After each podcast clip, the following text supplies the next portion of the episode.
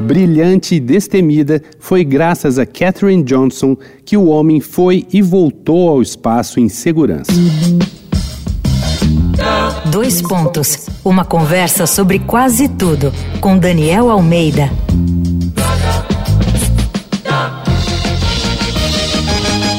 Na nossa série Mulheres Notáveis, que fica no ar durante todo o mês de março, não podia faltar a história da genial Katherine Johnson. Ela nasceu na Virgínia em 1918 e desde pequena foi uma menina brilhante. Mais tarde se formou em matemática e francês com honras máximas e foi trabalhar como professora em uma escola pública para negros. Uma virada na vida de Katherine aconteceria só em 1952, quando ficou sabendo de vagas para trabalhar na seção de computação da Aloe Oeste, onde ficavam os afro-americanos, do laboratório da NACA, agência que antecedeu a NASA.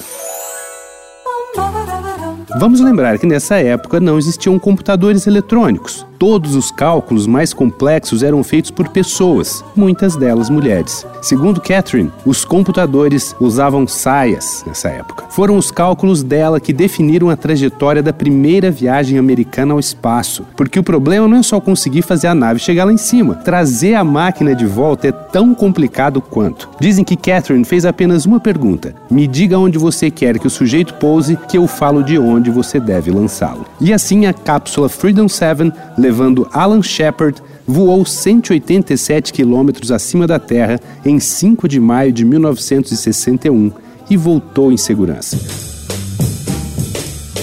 Foi graças a ela também que a missão Apollo 11 e a chegada de Neil Armstrong à Lua foram possíveis.